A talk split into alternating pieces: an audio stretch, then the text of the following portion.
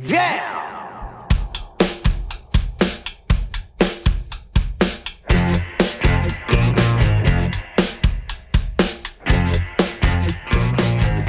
It's Josh Williams here with another bonus episode of the One Man Podcast, guys. I'm very excited because today my guest, uh, he's performed at Just for Laughs, the Halifax Comedy Fest. He's got a one-hour Comedy Now special on the Comedy Network, and he was the winner of the Canadian Comedy Award, nom- uh, sorry, uh, for Best Male Stand-Up. So not a nominee, the winner of the Best Male Stand-Up. Pete Zedlacher is here with me today. Thank you for joining me. five time nominee, Are you one time winner, and winner of the SiriusXM's Top Comic. right? Did that. Um, open mic with Mike Bullard. Right. I was going to say I had so many of the credits, and I had to pick which ones I want to start with because I, I definitely want to get into all the things you've done, and it doesn't stop there. TSN's Off the Record. I did an episode Right? of that. Yeah. with is that with the one with Cabby? No, that's uh, Michael Landsberg. Landsberg. Yeah, yeah. How's he doing? I don't know. That's still on the air? I don't know. I've seen him occasionally, and I feel like I was looking at one of those spitting image shows with the puppets. Oh boy. Yeah, Yeah. yeah, he's got a lot of makeup on. Yeah. Um, welcome to the uh, the podcast. Thanks for for doing this. Um, as always, uh, I want to just plug off the top before anyone starts listening to this that you are here all week. So this episode is coming up Friday morning. Mm, You are here headlining Absolute Comedy in Ottawa for the rest of the week. Uh, where are you next after this? Um, next next chunk of my uh, tour is uh, the Investors Group Comedy Tour. So I'm doing the uh, the East Coast um, dates of those. Then and then I have a lot of on the exact opposite side of the country. I'm going to be in um, uh, Vancouver's Comedy Mix Okay. uh, at the end of September. Um, Hecklers in Victoria.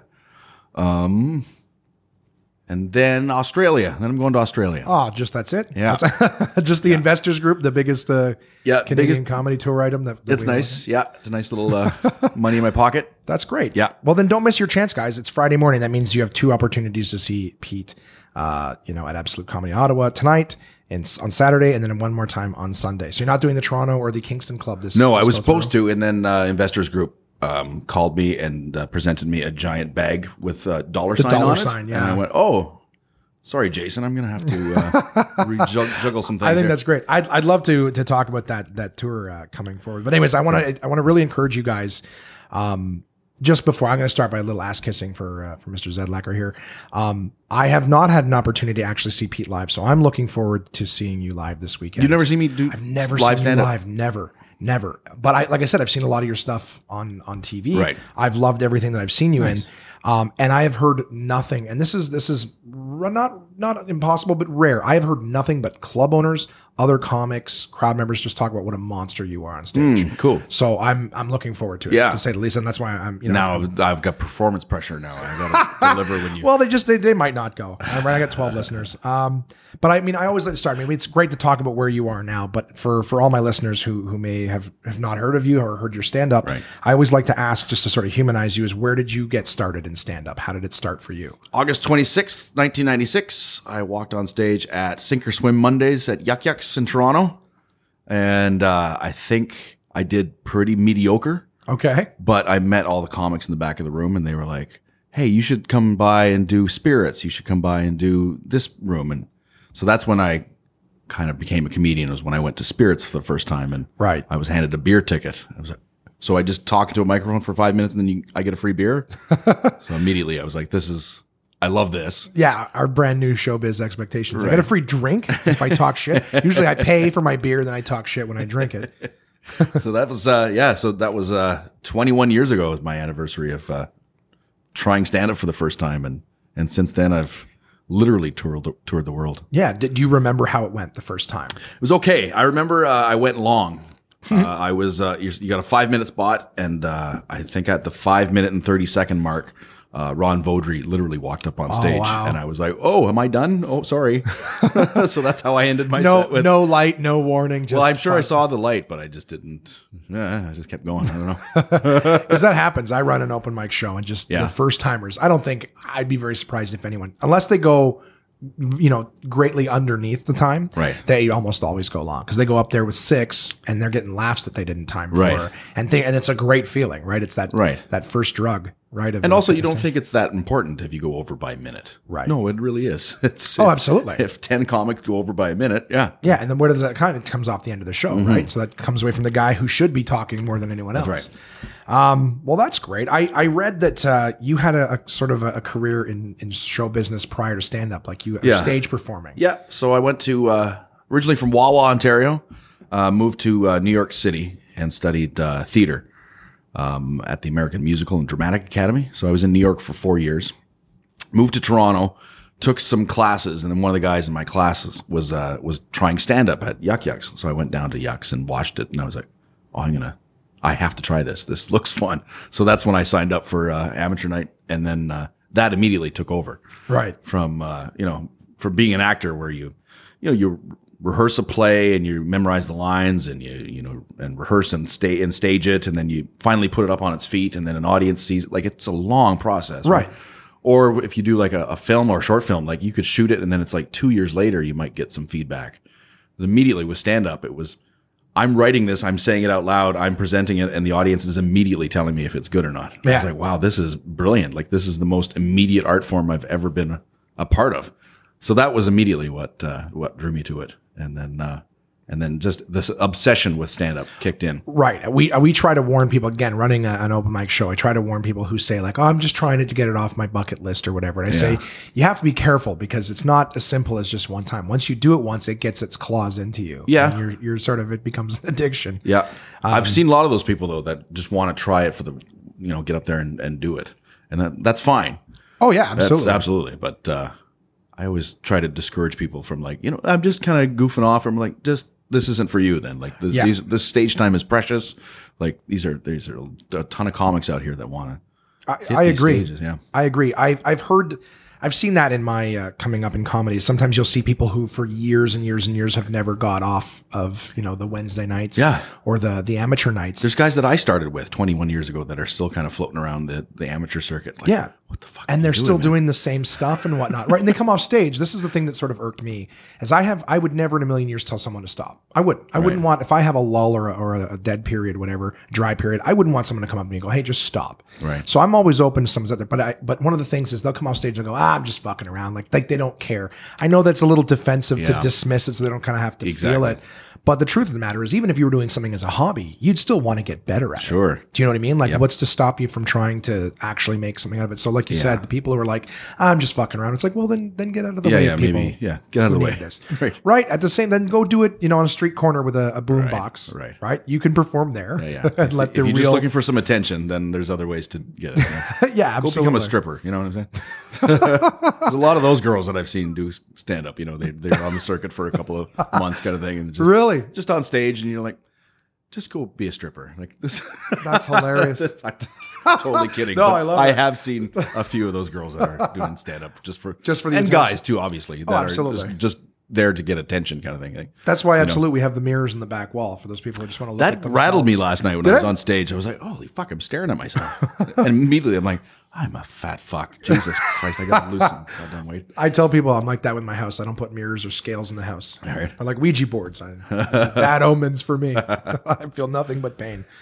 Um, but yeah, so speaking of that, I wanted to ask you, how long, you know, was it that you- once you started that you started doing weekends and, and paid shows? Like how long of a really transition? fast, yeah. really quick, yeah. Uh, but like I said, like I was obsessed with stand up. Like I would do, I would do a, a club set like on a Wednesday, and then go and hit an open mic, and then do a different five, and then go do a different open mic, and then work on that five again. So like I would do three sets in a night. So it was pretty averaging out like around 10 or 12 sets a week. Like I was obsessed with stand up, like just hitting every room.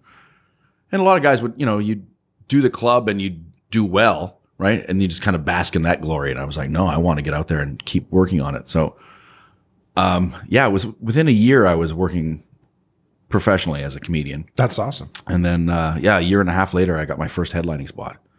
So, which is unheard of. Like a year and a half in, you've got an hour's, an hour's worth of comedy. Yeah. So, and then I did my first comedy now episode and, uh, and you kind of think like, oh, that's, well, that's it. I've burned that 45 minutes that I put up on TV. But Right. by the time it aired, I had already written another hour. So Really? yeah, I, like again, I was just obsessed with stand up. Like, uh, you know, Yeah. And you did the hour back when you did it. was there the option? Because I know Yeah. just the last few. Was there the option of the half hour or It the full was, hour? yeah, and it was just, of course, an ego stroke for me. I'm like, no, I'll do the full hour for sure. You know, get So you paid were- nothing, no different at all. You were like a a year or two in at that point. That- I taped it in. It was four years in. By Okay, time, yeah, okay, yeah. That's still amazing because that was my first uh my first sample of Sorry, of three years in. I was three years into stand up when I Really? my comedy now. Yeah, 99. That's 99, amazing. yeah. That's amazing. I, I've seen that. So I was talking to you this before we started recording.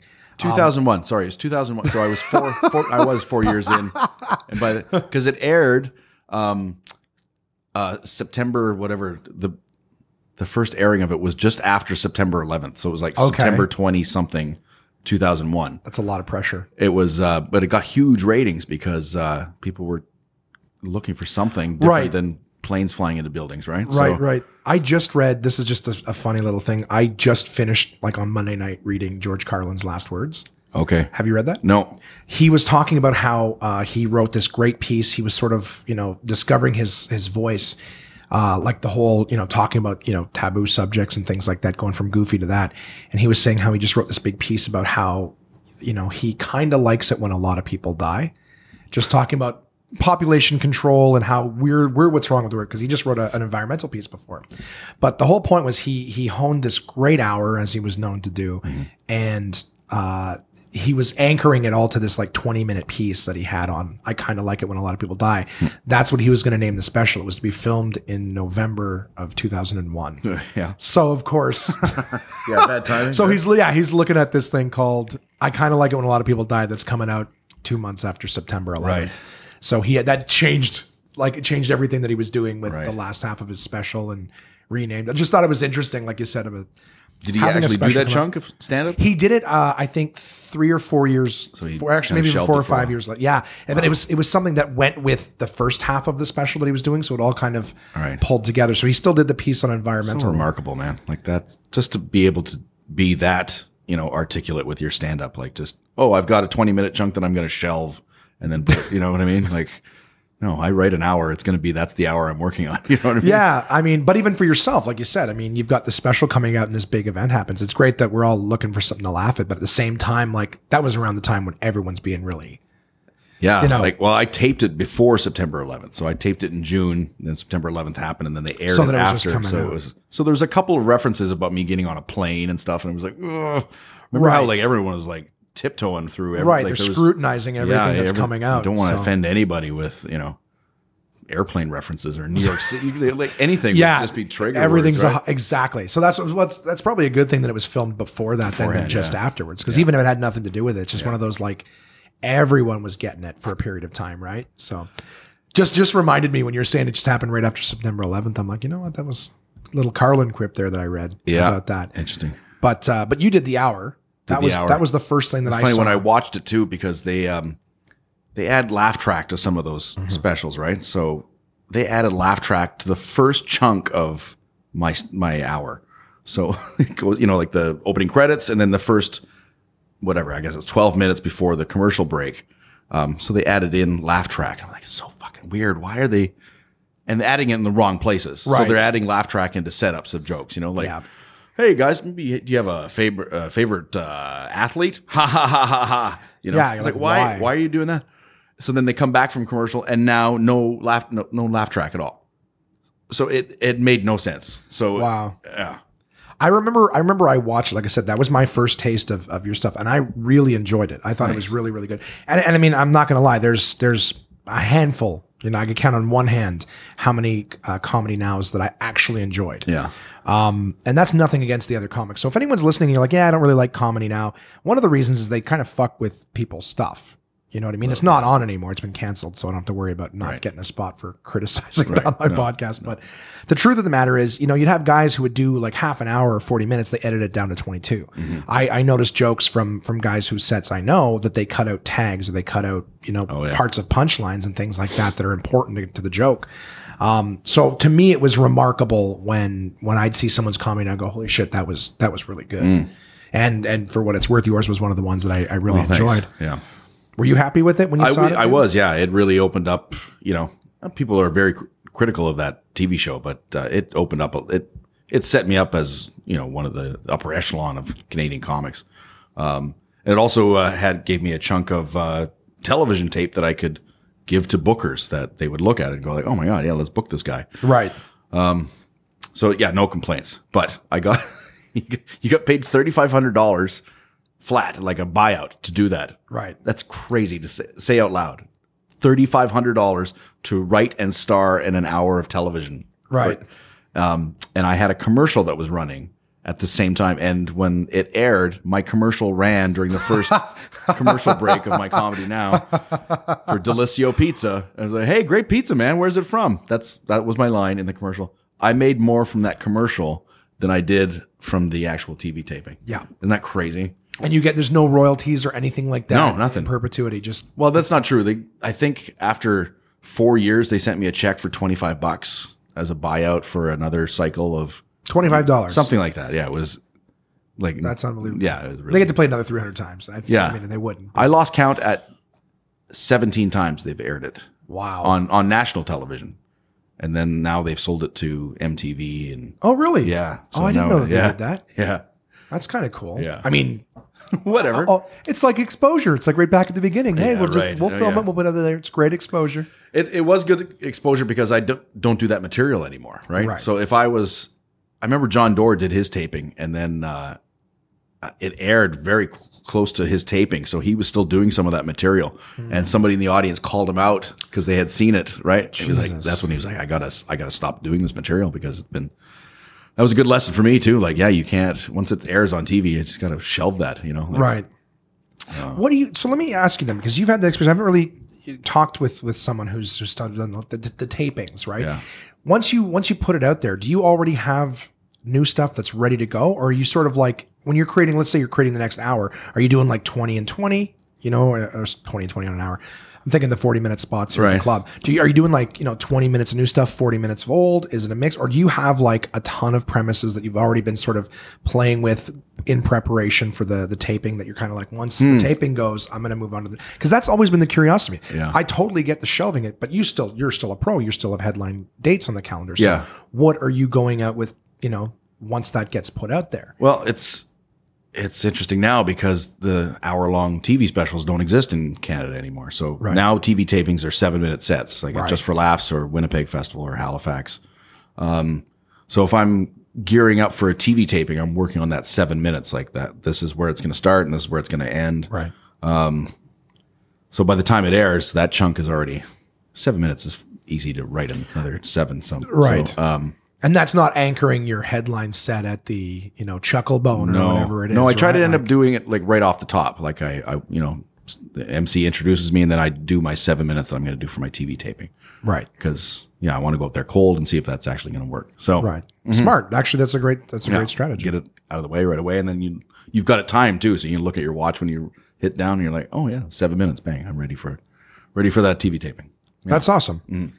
Well, that's uh, yeah. Like it's just one of those things that's been interesting to me. Like I said, I mean, I guess too that there's a period of time from when you do the taping to when it airs that you almost have a buffer period. Start working on some new stuff. Yeah. and whatnot. But like you said, in Canada, it's different. I'm just thinking like the the I guess right now the the big things there the the Louis C.K.'s and Bill Burrs that are putting out a new special every year, and I always think there's dates on the calendar, but Right. what happens once that hour's out? Are you just you know top Shelve to bottom brand get- new yeah. stuff and and had like you know but they they're also huge names they can get on three times a night in New York or That's Los right, Angeles yeah. and build 40 minutes out of nothing Yeah, it's got to be tremendous pressure. Like, uh, I mean, being uh, a Canadian comic has, you know, uh, some perks, and one of them is that, you know, yeah, we can get away with doing some older material for audiences, right? Right. So, like guys like Louis C.K., if they went out there and did something from their previous special, audiences would be like, "Well, we've seen this, like, Right. We've, we we all have seen this because you're super famous, and Yeah. you know, so."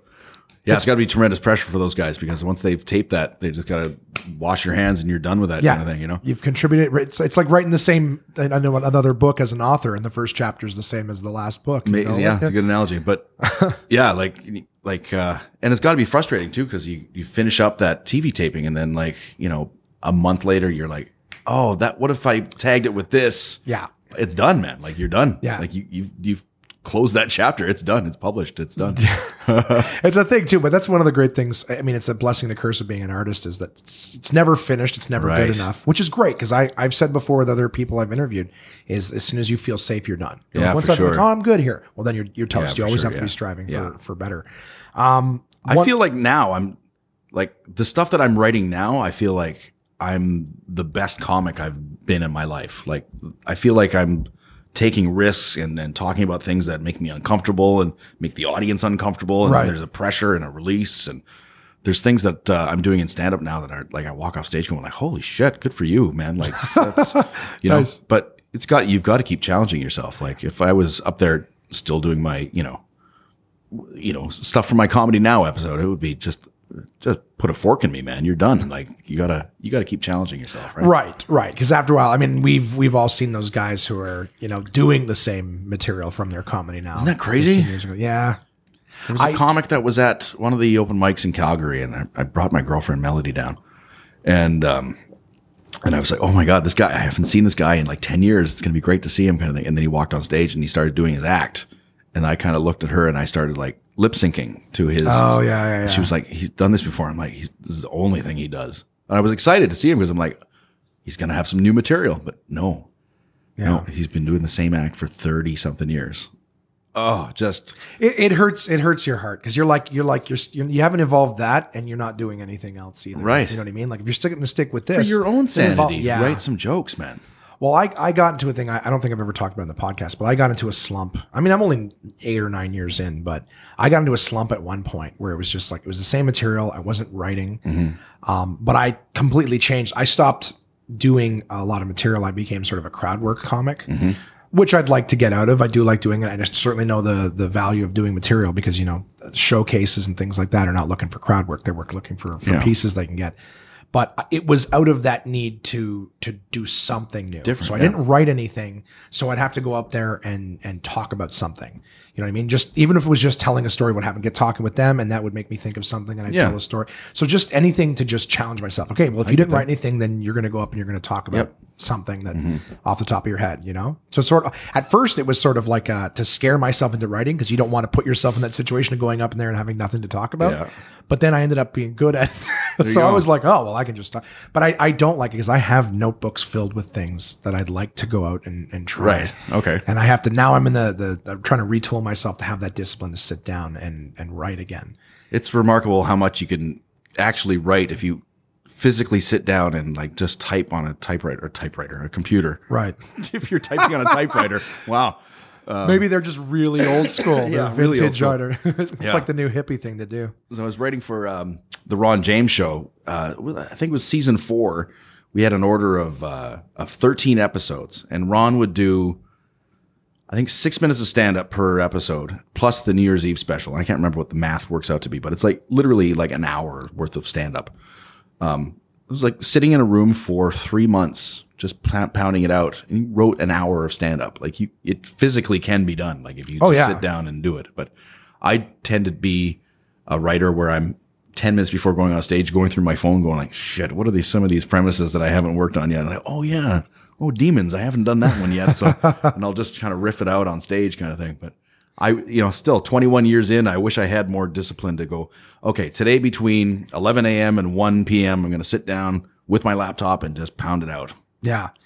Do you have a process? No, No process. do not. No, Not a thing. Not so a you think of an idea, you put the the, the footnote on your phone, and you're like, then we're gonna you th- basically you think it out, and then you're like, I'm gonna try it on stage. Or Sometimes I, I put the yeah the footnote might be a good way to describe it. Like just uh, you know demons. Like I put demons uh, something, and then just before I go on stage, I'm kind of like, how's that premise going to go? And then I kind of put like keywords down what I think and where I think it's going to end.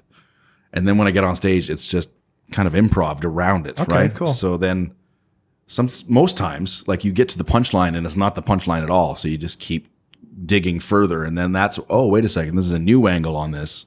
And it kind of that's what's great about those open mics around the Canadian comedy scene. Like you can go out there and watch some comics just mining for comedy gold, right? And then all of a sudden you see something brilliant happen on stage. And you're Right. like, wow. And I'll say it on stage and be like, "Oh, can somebody remember that for me?" You know? So then I'll walk off stage. and Somebody goes, "Hey, uh, it was the the demons joke. It was about uh, IKEA." I'm like, "Oh yeah, yeah," yeah. and I'll put that down. and then uh, yeah, and then next thing you know, the, the next time I try that, I'm like, okay, now I've got a sort of a polished joke, and then by the third or fourth time I've got it, I can bring it to a club and see if it's That's work. that's great. My struggle is a remembering to write it down because I always think of things when I'm driving. So I'm like, yeah. "Hey Siri, hey Siri," and then she screws up everything, and then Oh, five, yeah. five seconds later, she has not. Uh, She, your phone just yeah, my phone just came that. on when I get it, but she said it's not available. I, I have learned over the course of podcasting to put all of my stuff on airplane Oh, mode. I should do that right now. Oh, it's okay if yours goes off. It's fine. No. And people actually say, I like when I hear something go off on your iPad or Oh, yeah. this and that. One just reminds them that I'm human, that I'm Right, so incompetent in what I'm doing. I'm faking this so good. Um, but yeah, I'll forget to to write it down. And then occasionally, if I do see the notes, I'll look at it. And like you said, it'll be like demons. And I'll go, what the fuck was I Yeah, I had about? one of Like, those years ago. It was my favorite uh, example of this. I wrote down New Year's Eve. what the hell joke is that? a shopping list Yeah, just what's the joke that I had about New Year's Eve? To this day, I still don't know what the premise, like the what, the, what the joke was going to be about New Year's Eve. So yeah, you got to be a little more specific. And a lot of times too, these ideas come to me like just on that verge of like you're about to fall asleep, right? And your mm-hmm. mind starts wandering. and you're like, oh my god, that's brilliant. I'll remember this in the morning. Yeah, Oh no, you have to get up in the. You have to have to get up and just type it type it out. Yeah, because it'll be gone. I've started getting better at it, but I'm still losing like hundred ideas a day because I'm like, I'll remember two minutes, two minutes. I'll remember that in two minutes, and then it goes that quickly. Yeah, that's just right. even to just by the time I come down, I see something I'm supposed to bring down to the kitchen or something. I grab the plates, like, oh, I forgot to put that away, and it's gone. That That's synapse it. That's is gone. just it's so fragile, and then it'll just Tissue just- paper. Yeah, exactly. Tissue paper. Yeah. Okay, well, Write it that's down. it's it's well, it's it's great to know that. uh I have something in common with one of the greats. that Oh, man. same process, but but how how fast do you go from the idea to like let's get it out on stage? Do I you give it three tries. three tries? Okay. Three tries. Yeah. So And will you same day it kind of thing? Like if you're if you get up with an idea today Uh-huh. and you're on stage tonight, Yeah. is it coming out tonight? yeah. Okay, that okay. If I mean, depending, obviously, like if I've got a a corporate event or something, you know, obviously I'm not working on new material, Right. And I do adding good, it to your Just for Laughs gala that night. no, no. Although I have done that, I have, Have added you? something new to uh, um, what was it? Halifax Festival.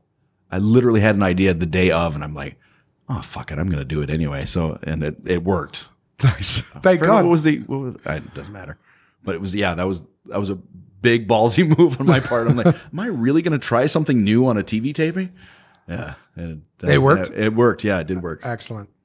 Yeah. That's awesome. But after 21 years of comedy, like you kind of have an instinct of like, Right. Oh, this isn't going to fail. Like this is going to be. Um, but I do have a good work work ethic in that uh, I don't try to do brand new material at a club when people are paying you know 15 bucks or 25 bucks to see me. Okay. I want to do want to work out all the kinks at like an open mic kind of thing. Okay. So so a lot of it's funny, you know, like just hitting all the uh the Calgary comedy scene uh rooms that are out there and uh some younger know, your comics are like, That's so great that you're still out there, you know, you know, coming to these shitty open mics and and working on your and I'm like, yeah, you have to. Like I have to. Like it's it's the job. It's literally what I have to do. And sometimes you're performing to eight comics and two audience members. Like that's Right. that's the that's the room. But just it's a chance to say it out loud and see where where it's going to go, kind of thing. Well, Trent uh, McClelland is from Calgary. Yeah. And Trent, uh, I was listening to his podcast and he had somebody on. I, I wish I could remember which comic. I don't want to give the wrong guy credit or, or not the right guy, but uh, he had said that a great exercise because I would love to be able to sit down and write. And I have, I, Yeah. it just doesn't happen, but I need to get the ideas out somewhere where I can actually see them and remember them. But one of the exercises that, that he was suggesting was that you just, for 30 minutes, you write and don't judge it. Right. And then the next day you just write and don't judge it.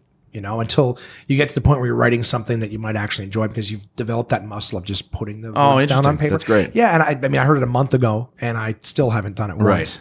But just in terms of, I know that when I'm going to sit, when I have a, a little block of time, I think I'm bullshitting myself a little, right? Because we all have that. Oh, when I have the time, right? But mm-hmm. it's you, make, make the time. You make time, exactly. yeah. But the idea is, I think that that's a great exercise to, you know, if I don't have, because I'm at a point where I can't necessarily get on stage every single night or an open Mm-hmm. mic. I have more opportunities than maybe some of the the, the newer guys listening. But uh, I, I like that idea of just getting it out. Just write it out. Who cares if it's good, bad, whatever you wrote for 30 minutes. And then you, you build that muscle. Just that way you're not scared to sit down and write because you've done it so many times before that when you do have something, it's just going to come out because that muscle. You're not like, shit, how do I? great. The medium of the writing isn't fucking you over. You're Yeah. used to that. So that was just something that uh, I like that. Thanks, Trent. Yeah. I'm gonna try that. Uh, I, I but I- sometimes just the physical act of typing Right. makes you makes your brain go, oh, what about that connection? Mm-hmm. What about? I just I love those what abouts. What if?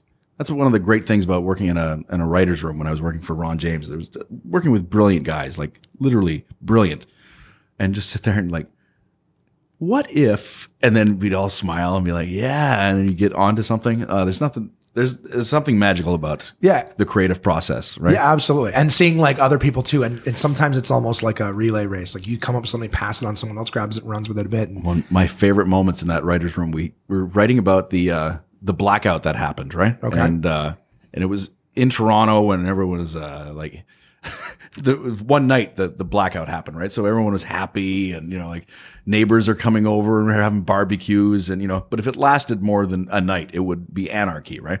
So I had written a joke. I said, yeah, it was it was great for a night, but if it went on for a week, we'd be uh, cooking our groceries over a dumpster fire or something. That was the joke. And then I just pitched it to my buddy Scott, and he misheard me saying, uh, "Yeah, if it lasted more than three days, we'd be roasting the elderly over a, a, a, a dumpster fire." And he said, "The elderly," and I'm like, "I said groceries." yeah. He's like, "Oh, elderly's way better." Like, so, so that's how the joke got written. It was just a misheard like communication. the of it. Mad Max, they eat the old first, which is ridiculous. They have the least amount of meat. um, um, so I wanted to ask, just um, I mean, in terms of of coming up from from starting out to where you are now, do you have any like?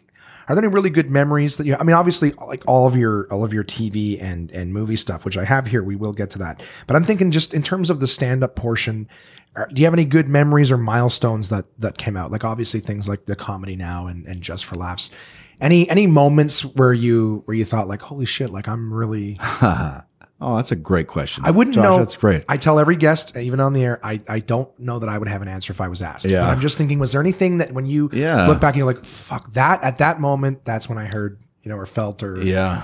No, I one that popped right into my head immediately was um, we used to do uh, well. Spirits Bar and Grill is still uh, an open mic and not even an open mic. It's a booked comedy show now um, in Toronto, and I started out there with uh, Joanna Downey, and that's so August 26, 1996. I met you know Rodney Pentland, and Rodney Pentland told me to come by Spirits, and I met Joanna Downey and changed my life.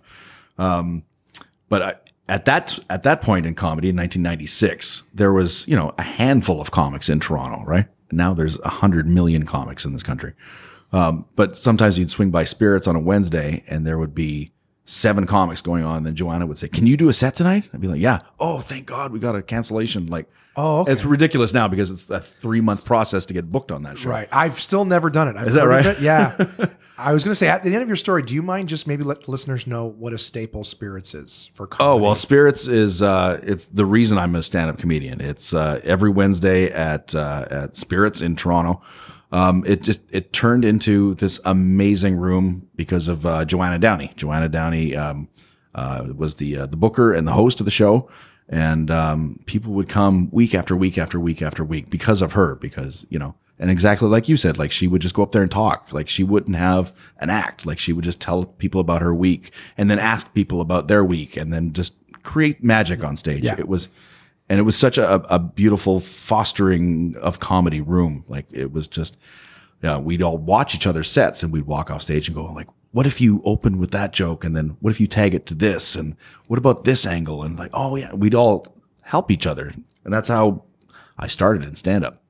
So I, I uh, when you ask like what are those moments, uh, I had I developed this comedy character named Petey Dirtbag, and Petey Dirtbag was a hack comic. So he would go on at the end of the show, and it always had to be at Spirits because there'd be like 15 comics on. So I would just sit in the back of the room and, and write down one joke from everybody, and then the, the premise Oh, was okay, okay. uh, uh, oh, with this guy's been bugging me all night to go on. Uh, he wants to do a set. Please, uh, please welcome Petey Dirtbag. And then I come up on stage, and then uh, I had my heavy metal vest and uh, I mean, long hair wig and hat. And my character would say like, "Yeah, I've been watching you guys try stand up. I got some notes for you." you know? And then I would just do their joke, but then make it like a filthy punchline.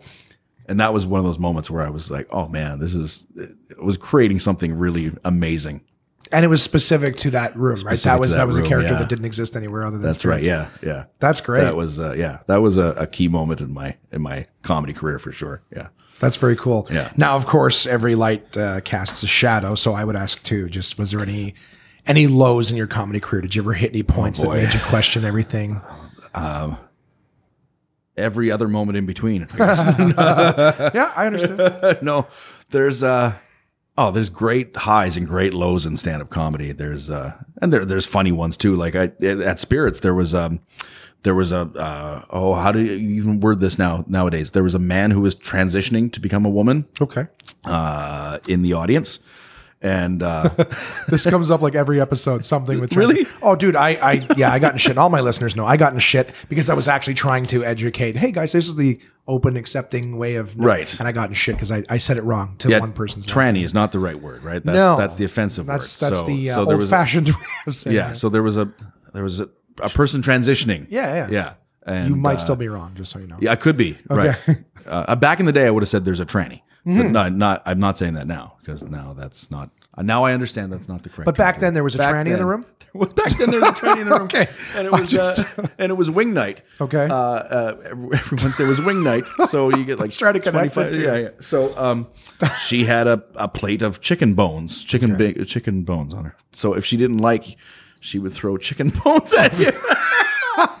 so I remember being on stage trying to joke, and she took offense to it, and all of a sudden I was being peppered with chicken bones from a from a transsexual. yeah, I was like, wow, that's a you can't get much lower than this. Like this is. But I love telling that story because it's just a delicious story. It's a funny visual too, right? Because you would, yeah, it's just one of those things. You're like, okay, okay, Yeah.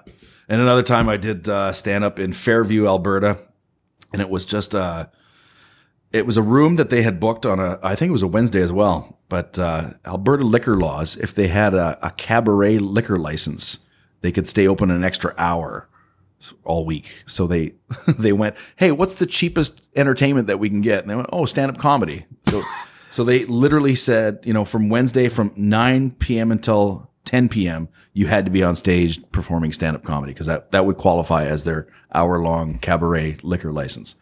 So for years they would just send up comics to do this terrible gig. And comics didn't like doing the gig and audiences didn't like comics being there but maybe a handful of people would come out. So i did it one time. I was up on stage going like why are we here? What's the point of this? And these guys came in they sat in the front row. I was like hey guys what's going on? And then everybody's like don't don't talk to them. Like, and then he pulls out a backpack and then he's pulling out zip like uh, baggies full of drugs, full of drugs. And next thing you know, people are coming up and then money's being exchanged in the front row. And I'm like, whoa, whoa, whoa, whoa, whoa, whoa, whoa, whoa. And then people are like, just don't, don't say anything. And so, you know, I did my stand up as these guys were doing a drug deal like seven feet away from my my feet. It's like those women who come in with the roses for sale at a bar, only it's drugs. drugs, like Oh, hardcore yeah. drug, like uh, pills and powders, and uh, and then after about ten minutes, they they packed it up and then they left, and I finished up my set by chastising the audience. I'm like, this is the terrible thing. Why, why would you live here? How are you guys okay with this? and I walked up to the the bartender, the manager, and I said, what the fuck is going on with this guy? They said, oh, you know, he comes in every week. You know, we can call the RCMP, but it takes about 45 minutes for them to show up. So we just ignore it, and uh, He comes in every week. Every week, every week. You'd think a- that they would just call the RCMP. hey, there's going to be a and say, guy. Hey, there's going to be a yeah, guy. Yeah. Uh, yeah. That's so that's that exists. There's, I've I've paid my dues. Oh God, Yeah. So when I'm getting to do just for laughs with Patrick Stewart, I'm like, oh yeah, remember, you've earned this. You've earned this spot. Have you ever had anybody just super pissed? I mean, like, and I don't mean upset. Have you ever had anybody like rush the stage or anything like that in a show? lady come up to me after a show and I did a joke about um the previous pope, um Ratzinger. That was his Okay. real name, right? And uh, I forgot I was going off on Ratzinger anyway. And this lady came up to me after the show and said, uh, "How dare you, sir?" But she was so beyond over the top about it that I literally thought she was kidding. So, so I'm playing it up. I'm like, "I'm a naughty boy, yeah." And then after about 20 seconds of her berating me, and I was like, "What the fuck? Is she serious?" So I just I went back back on her. I'm like, "What are you talking about?" Said, my son, my son is going to visit the Pope. So it was just an, another example of a you know, religious lady trying to say that Right. you know my son is getting to visit the Pope, and I told her I'm like, if if that offends you, if me even referencing the Pope's real last name offends you, stand up comedy is not for you. Like it's Right. you should just stay home. You should just next time entertainment comes to your town, just stay home and read the Bible kind of thing. Yeah. Yeah. Well, that's that's one of the things that we've talked about from time to time too. Is just that that a lot of people, when they hear a story about someone getting upset in a comedy club, and they go, "Oh, you know, it's it's comedy, right? Who's going to get upset in a comedy club?" And I, I tell them, "You'd be amazed Oh, yeah. how many people Every other night upset." somebody's yeah. Yeah, and they love to come up and tell you that, like, rather than just being like, "I didn't like that," right? That's not for me. They they feel the need to tell you how much they didn't. You know, you Right. shouldn't do this and you shouldn't talk about this. Um, sorry, that's just one of the things. That's that- absolutely true. Sometimes it's just trigger words. Like people just go like, oh, they shut down. You know, oh, he said, Yeah, they're not even rape. listening. He said whatever. You know, doesn't Yeah. matter. You know, there's a trigger word and that's it. Well, I had one night at a show where I was doing a joke, and the middle of the joke, uh, someone yelled something out, and I stopped and I said, "I'm sorry," and he repeated himself, and I think myself and the the rest of the audience collectively just went, "What?" What? And then. As I was the same as them, I was like, "What?" And then they all booed that person. I oh, was Oh, like, yeah. "Oh, hold on, hold on." I I really think that the person has misunderstood the joke. You, I'm like, I'm saying this to, I go, let's, I go, let's, thank you for being on my side, everyone, but Right. let's give him a second. I don't think he even gets what Right. I'm saying right now. I think that's funny too. And it's just like you said, it's just a trigger. They've, they've misunderstood. Right. And it's funny because sometimes you'd think, oh, I, I misunderstood. I'm just going to sit there and what the fuck? But they're like, what? And then they're outraged, the outward outrage, and they got to yell something out. I don't know. It's, it's interesting to me. Sometimes you, you, you just take for granted that an audience is smart. Right. You know what I mean? And and a lot of times audiences will prove no, they're not. There's going to be a lot of dumb people in the audience that uh, Well, I almost just need bank the pablums. Yeah. I bank on that because you know people are like, oh man, I'm sick of stupid people. Like I just wish all the stupid people would die. And I go, I don't, Mm. because as soon as people can think these things for themselves, I'm out of a job. So I, don't- I don't want everyone to be this funny and goofy and silly. I just you guys Uh. stay there, and I'll I'll think of this stuff. Um, I wanted to ask. Now this sounds kind of like a, a bit of a, an odd question. or Maybe we've already answered it. Was there anything that helped you along the way?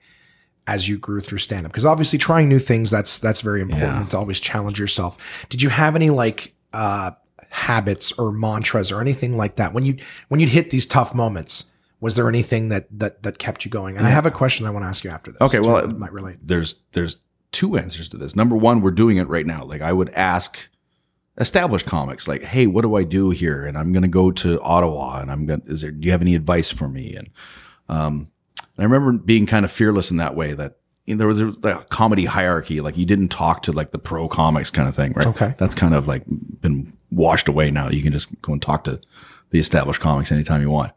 What do you think of that if you don't mind my I, asking? I, I like I like it when comics come. Like here's a I'll give it a caveat. I was just Like, going to say you got yeah, a yeah. caveat coming I'll be in like Winnipeg, right, and then some like uh, like an amateur comic who's done comedy like four times Mm-hmm. and thinks that he's got it all figured out. Will come up to me and then give me notes after my after my headline. He's like, no, that's that's way beyond over the line, there, kid. right Right, right uh, but if you, you know, what you want to come up and say like, "Hey, uh, I I'm doing this set tonight. Can you take a look and and watch my set?" And then absolutely, I'd be Right. happy to.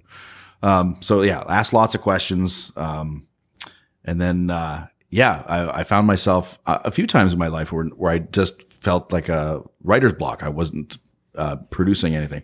And the trick to getting over that is just to get out of your comfort zone. So, um, go and do something you've never done before like go to a like a farmer's market you know or go t- you know do some kind of uh, excursion that you've never done before because it just gets your mind thinking outside of yourself right yeah just opening up new okay Yeah. as soon as you said go to a farmer's market i'm thinking like go perform at a farmer's no market. not perform no and you're like, yeah, no, I, I picked up along the way, but I was sitting there going, okay, interesting. I Yeah, can't yeah. wait for him to bring this around and make it all make sense. how are those eggs over there hey what's up with uh, the do a- cantaloupes just do it a venue you've never done before. uh, no, but I get what you're saying. It's just experience something. Yeah, do you- something that's new to you because then it and gets. then you can talk about it on stage like I, I went to a farmer's market and this is what's going on there and this is you know or whatever you know yeah, that's a, that it- a great. Uh, just gets you outside of your comfort zone and your your norm, right? Like if you know your norm is getting up and taking a shower and go to the Starbucks and you know then going to the grocery store, whatever. Like if you get outside of that, Right. and your your brain is being yeah, you're making right? room for new ideas because if everything is the same routine, Mm-hmm. then you don't get past it. I remember Uh, and I, I appreciate this. I'm sorry not to, to throw a story back at you every time you say something, but but I had a friend ask me the last full time day corporate job I had before starting stand up comedy. Um, I may or may not have shared the story, so listeners, I'm sorry if you've heard it before. But um, he, he asked me, he goes, "Hey, you know when you're a kid and summer vacation seems like it's like the longest thing in the world, Right. And the older you get, just it's it's over so fast." Yeah, he goes, "Why is that?" And I go, "I don't know, I don't know, but I but it stuck with me. Like if you give me something to think about, like Yeah. my my neuroses will just turn it over and over. And I think what I came up with, I told him the next day when I was at work, is I think I came up with is that when you're younger, there's every day is so different.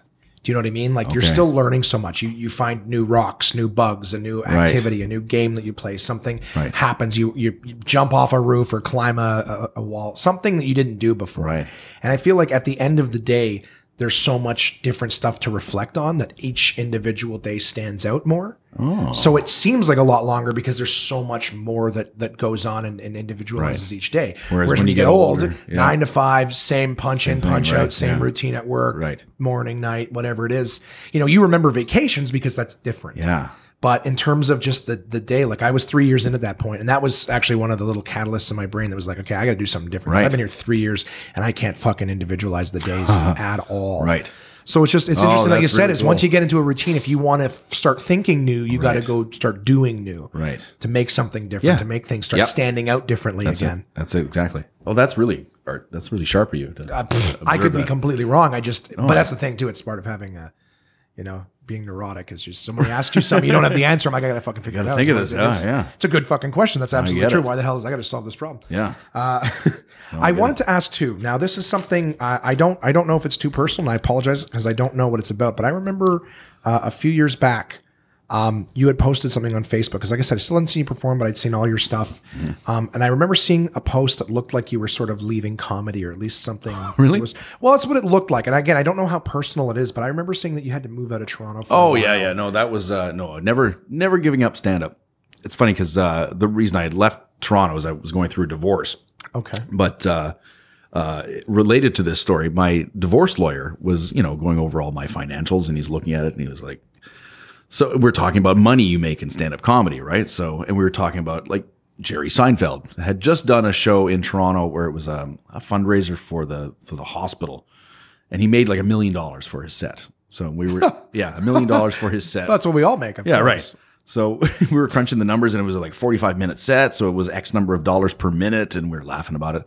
So he, the divorce lawyer asked me, he said, like, so do you set goals for yourself? Like, if you don't earn X number of dollars next year, are you going to find something else to do kind of thing? And I was, I was so taken aback by that. I was like, no, like, no, this is what I do, man. This is, if I made zero, I would still be doing it. Like, I would still, but civilians don't have that mindset, right? Right. Like, you know, they, they think, well, you're doing things f- to make money so that you can do things. Whereas we do stand up because we love doing stand up, right? So he, yeah, he, I always use that as an example of like, yeah, how civilians don't understand what it's like to be like, I, if literally like they told me tomorrow, like you cannot make a living doing this anymore. You know, you're gonna have to. I would get a job job to make money, but then I would still Do stand-up I would to- still do to stand up. fulfill that creative need, yeah. like I'll never retire. Like I will never. I'll be. It's on tape now that you've said that. That I'll never retire? retire. No, no, like- I'll show up at your your fifth Brett Favre and go, nope, back at it, fucking back in the locker room. You are not stopping. That's it. no, like just you know, if uh if an audience still wants to hear a rambling old man when I'm 90 years old, I, I will still be doing stand up for sure. That's great. Yeah. So that's a good thing. Because like I said, I didn't see the context, so I thought maybe something. Yeah. The the nature of what what it was, just the the what I was left with, I was like, oh no, it sounds like there's like a health thing or something. Yeah, like well, that. my So- mom had some health issues, and she still got some health issues, and you know, I was going through a divorce, and uh, yeah, so uh, I had to find. Uh, so went up to uh, my hometown to help out my mom and take her to cancer treatments and stuff. But yeah, it was a it was a tough two year chapter of my life these last, but uh, I've come through on the other side. Oh, absolutely, Way without better. question. Yeah, way, way better. Good man. I'm glad to hear. Sorry, like I said, it was one of those things I thought I was like, oh, I wonder. That's what I told you. I'm like, it's open book, whatever you want to talk about. Yeah, So, yeah, and I appreciate you sharing it with us. Um, so I, I mean, we've talked about your your rise to uh, to stardom. Um, I also read- Stardom. yeah, man. That's the I fu- think there's the line of uh, the, the podcast right there. you're you're in Canada, so Yeah. it means that it means that you Yeah, can be Canadian famous. The Yeah. well, I mean, I in think terms I recognize that guy. That's Canadian famous. exactly. Yeah.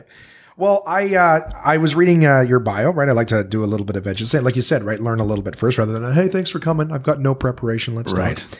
I've done those interviews, like when I was doing promo for the Just for Laughs tour, and they get these radio DJs on going. like the interview questions are like, "Hey, so we got uh, funny man uh, Pete Zedlacher in the studio. Uh, so what's with your uh, headshot here? Uh, like, I'm like, that's the research you've done is looked at my headshot. Yeah, there's like yeah, basically the Yeah, person, the producer came and put the paper down and said, "Who's Yeah, you're talking to today?" And you go, it. "Well, uh, I'll wing it." So, yeah, and then the winging it questions are like, uh, so you get uh, hecklers at the Just for Laughs festival? It's like, no, No, we of don't course People not. are paying eighty dollars a ticket. Yeah, They're not uh, nobody in that room wants to ruin Yeah, that yeah. show. They pay. They want it to be as good as possible. Fucking idiots. So I appreciate the work that you put into Well, it's, it, researching. it, it wasn't a whole lot, but I mean, I, I like I said, well, a lot haven't of your done a stuff, whole lot, so a lot of your stuff I'm familiar with myself. But one of the things I didn't know is that you were a writer for the Hour with George. yeah, that, that was my first writing gig. Yeah, George took a real chance and uh, and brought me in for that uh, one season. How did uh, that happen? Um, a, f- a friend of mine was writing for the show, and um, I was always interested in getting my feet wet in the in the television writing kind of game. Um, so he was leaving the show, and I said, "Why, why don't you put in a good word for me? See if they would uh, bring me in." And then uh, yeah, so they brought me in. They did a little writing exercise, and they were like, "Yeah, okay, let's let's give this a shot," kind of thing. And then uh, and then quickly realized I'm like, "Oh man, I'm making way less doing." TV writing than actually doing stand up. Right. So I had to juggle the two careers at the same time. So that that was it was a tough year. It was really tough, but uh, it was rewarding in in, in many senses because I, I, I made lifelong friendships and uh, you know I, I we made 156 episodes of television. Very cool. Yeah. So it, and we got I you know we would do these uh, sketches, these comedy sketches with the with the guests. So like.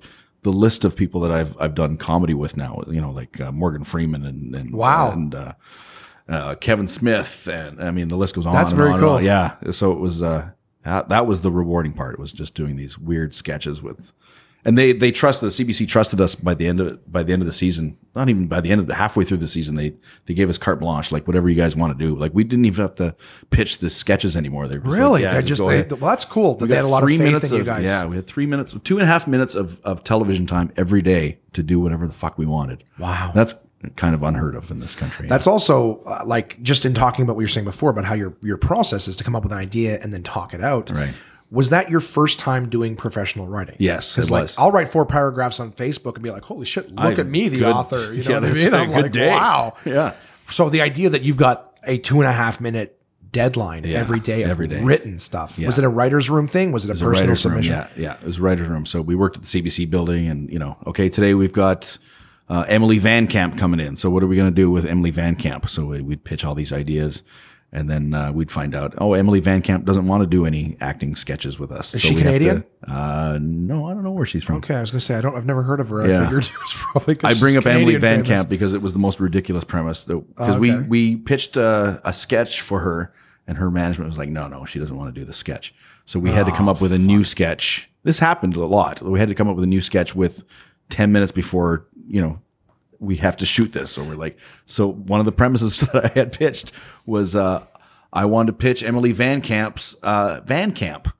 So it's a summer camp where kids get to come to van camp and they paint murals on the side of a van.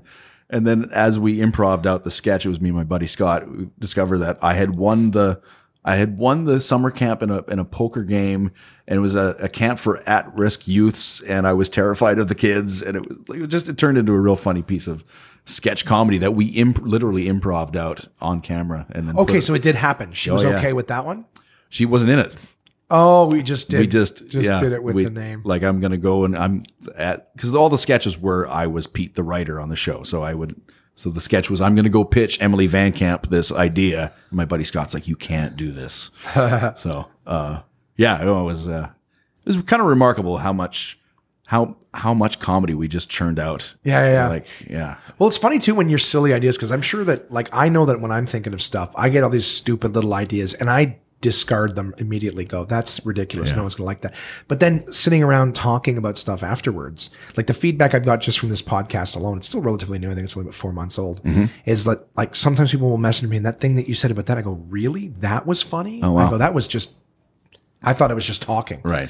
But you know, sometimes you feel like you're goofing around, you're being funny, but there's times where you're just like, so it's it's definitely. I'm sure that you've got a lot of confidence from that too. When you're pitching an idea and you go, holy shit, some of the the simpler stuff is really getting laughs. It must help with just the whole reinforcing that machine of, of being able to come up with premises. Yeah, it all it it was a learning process of uh, of, of just letting that uh, that guard down, you know, because there's no bad ideas. Just keep pitching. Just keep. You're gonna pitch 17 ideas, and one of them might be okay, know? Right. And then the next day, you're gonna pitch 25 of them, and zero are gonna be okay. You know, you just gotta keep Yeah. keep. You know, Do you have to fight? Like this is something I read in Carlin's book. He was talking about how he hated the. Well, he didn't hate, but he he wasn't a huge fan of the writers' rooms in the sense that he felt like if you really felt strongly about something, you'd have to maybe fight for an idea. Yeah. And he goes, but every time you fought for one and you won, you kind of had to let some others go. Like it was a pick your battles Oh, kind of thing. Did you did you feel that ever in a not writers' in. room? Uh, it- it's so tiny the Canadian comedy writing scenes, right? So it's uh like when I wrote for George, there was five of us that were writers on the on the TV show on the talk show, whereas Letterman and Leno ran at the same time. Uh, Letterman had 50 writers and Leno had Holy 60. You know what I mean? So really that many? Oh yeah. So And that's what they came up with every night. yeah, yeah. That's you know at one point it's almost like a, I would I would think what do I know but too many cooks in the kitchen kind of thing at that point. Well, it's those are all writers, but they all submit. Like obviously, not everyone's getting their stuff on, right? So Right. you know, I know guys that write for you know talk shows now, and if they get one thing on a week, they're They're jazzed. They're, yeah, they're batting a thousand.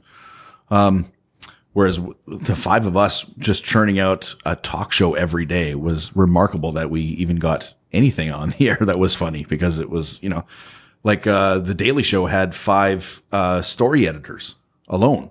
Whereas we had five writers, you know, Right, for everything, top to they, bottom, They had had researchers. They had more researchers than we had writers. so, um, yeah, it was uh, it was it was a learning process for sure, and it was uh, valuable. I would think almost the way you were saying that some of this, the people, the guests on would not want to, to do something. You'd think almost, did you get to a point where you're like, okay, before we even start developing this idea, let's pitch it to them and see if they're even on board? Well, we'd have to have it ready. We'd have to like Really? type, yeah, to bring bring it to them, kind of thing, and uh, because that would suck if you got like, you spent Yeah. three hours working on Oh, yeah. something and then they're like, nope. You're like, okay, well, that's scrapped. Let's, literally every day. That would be you know every other day. Some and and it was the bigger stars were always like absolutely do anything you want. Let's Yeah. And it was always the Canadian celebrities that were like no, I don't do that. Matthew Good. I really hope that that gets pumped up with my audio audio software. Just yeah, that's, yeah, it's it's interesting. I've I found that just in the people that I've met, I find that the, the guys who are who are doing incredibly well tend to be the most reasonable. Sure, let's you know cooperative. You know they're they're fearless because you know like yeah uh, they've established themselves. Whereas these Canadian celebrities were just like no, I don't want to look bad on this Hmm. TV show. It's like yeah, you're going to be famous for another afternoon, and then you're going to be you know Yeah. Um, well, you see these like some of the most popular stuff now is the U.S. talk shows where they got these car karaoke and stuff like that. I mean, there's people are singing in cars, making fools of themselves, but it, it humanizes you because people go, "Oh, they're not untouchable. Just a regular dude having some fun on the show, kind of thing." So, Right.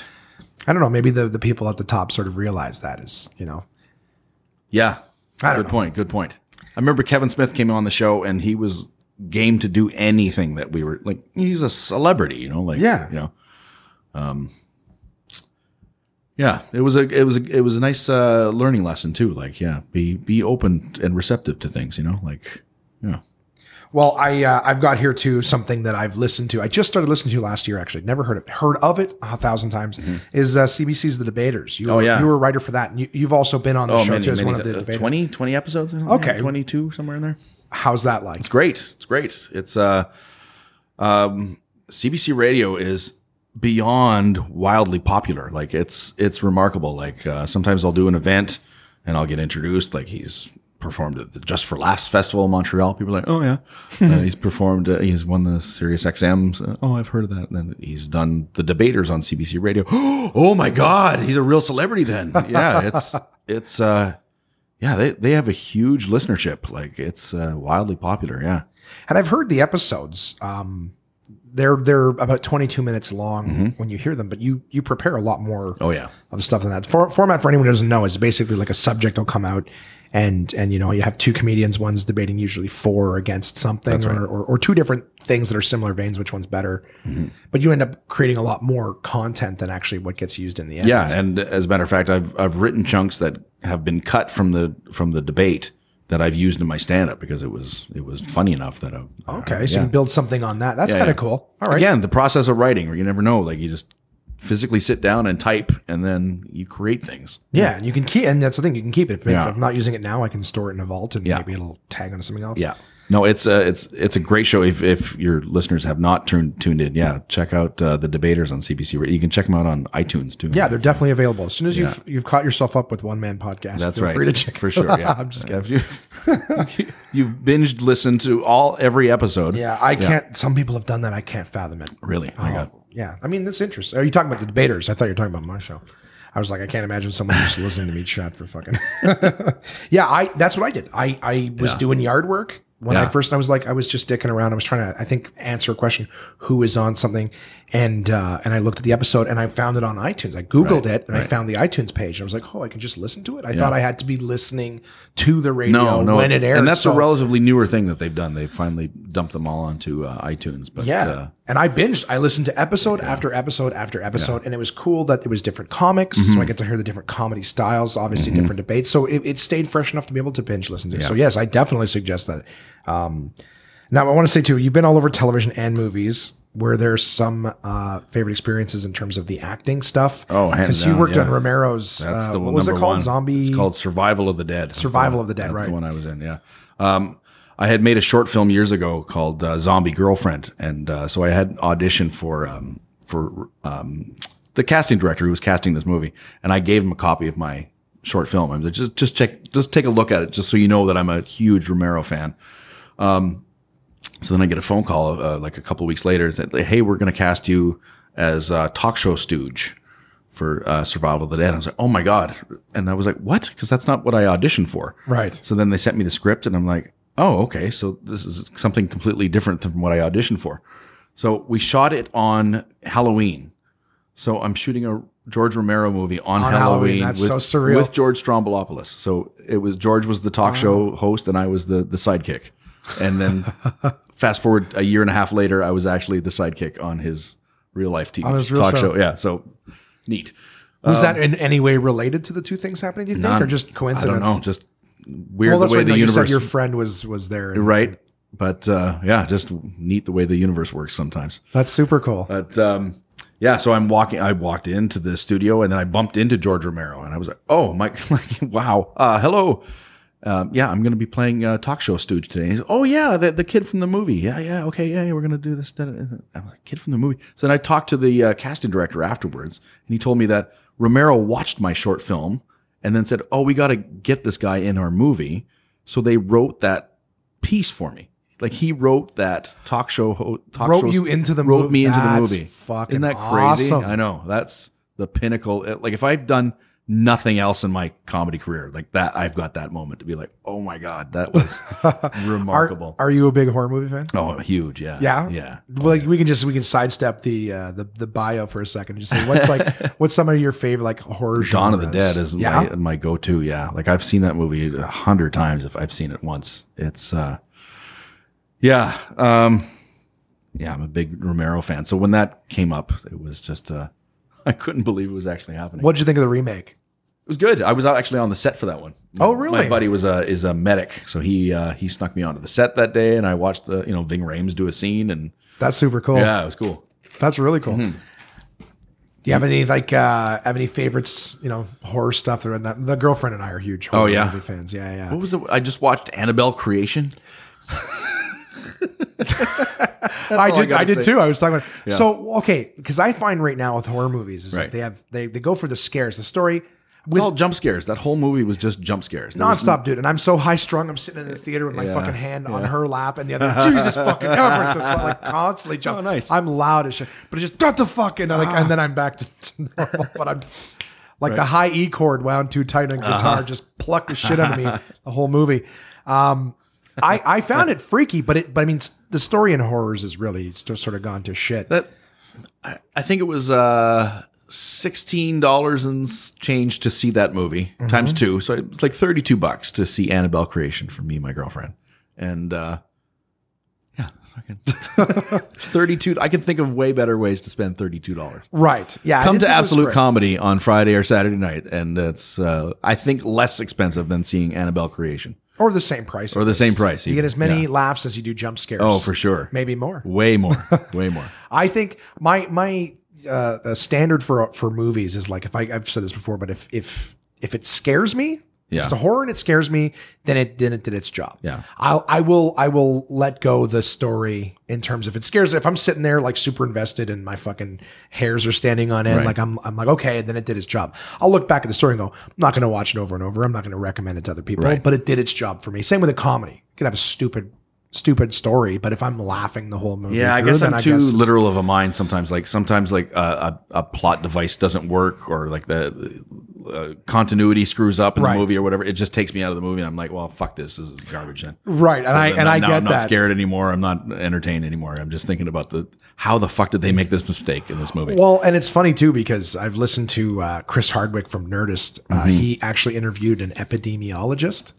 What's that? That's so I, I had to root word it to figure out what the fuck was so so epi, epidemia or whatever is from like epidemic. Okay, So these are people who who go and they like cure diseases and they administer drugs. So if there's an outbreak of something somewhere, they're the ones who go out and try to contain the epidemic Okay. and, and and cure it and treat it and all that stuff. All right. So their their knowledge of biology and everything like that is is crazy. And uh, and so Hardwick is talking to him about like Dawn of the Dead and, and mm-hmm. Walking Dead and stuff like that, and and says like, so you know, what do you think of that stuff? And the guy's like, well, it doesn't really, you know, I can't really think of it because I know it's physically impossible for that Right. to ever happen. Like just the way the body works and right. And he goes, he goes, so does that that stop you from being able to enjoy it? He goes, well, not. I try to suspend, but I'm like, I just know it's impossible. So when something happens, and they're like, you got to take the head. He's like, it doesn't. None of that happens. Ah, you know. So yeah. he can't. Like it's the same idea as he can't get past the science of it to just go. That just would never happen. So yeah, it's. I disagree with that guy. I think like it's totally possible. I think zombies are a real thing. But I was just Actually. thinking, yeah, the the uh, the Annabelle. I'm like, I mean, I remember the plot points of Dawn of the Dead being very. Uh, I'm just teasing. That scene in the hallway though in Annabelle, where you just hear the footsteps in the dark, and then it starts running towards the bedroom. That's Yeah, there's uncomfortable notes. Oh, Like, it's, absolutely. You know, absolutely. I, I still like being scared. Like I'll watch garbage on Netflix. Everything. I feel like you have to watch like ten or twelve bad horrors Yeah. for every good one that you get. well, th- especially on Netflix, it's all one star movies. That's Yeah. on. Uh, They got rid of their star system. Yeah, too. I know. I think for that bad. reason that there was so many like one star things. because I looked up those one star horror movies and be like, oh, this one looks really bad. I'm gonna. There was one called Wolf Cop that I was. oh like, yeah, that's a Canadian check- movie. Oh, is it? Yeah, I just I I remember haven't seen it yet though. I highlighted the the icon for it. Yeah. And then the picture that showed up on the top banner was was this werewolf Werewolf cop? laying laying on his side doing a boudoir shoot. oh, so I it's like like, a comedy horror movie. it's not supposed to be. No? That's the thing. I'm like, why the fuck is that the promo shot? That Oh. just looks. Why is he doing a photo shoot? Just like I don't know. It's well, ridiculous. Wolf Cop sounds like it's comedy. It does. It does. A lot of horror movies, you would think they ones that seem serious. That's why. That's what happened in Gremlins. The first Gremlins was supposed to be a horror. Was it really? yeah, and Oh. it was so fucking ridiculous that the second one they're like, well, then let's just Looney Tunes it Oh, up and see, make yeah. it silly, because they tried to make it scary and it just it wasn't. I mean, when you have Howie Mandel as the main character, In the, sequel, the first one, Howie Mandel was in the Gremlins. Gizmo is Howie Mandel. He did the voice of. Does he really? Yeah. Oh my god! Thirty years later, I'm finding Yeah. this out. Yeah, it's Howie Mandel. Oh, amazing!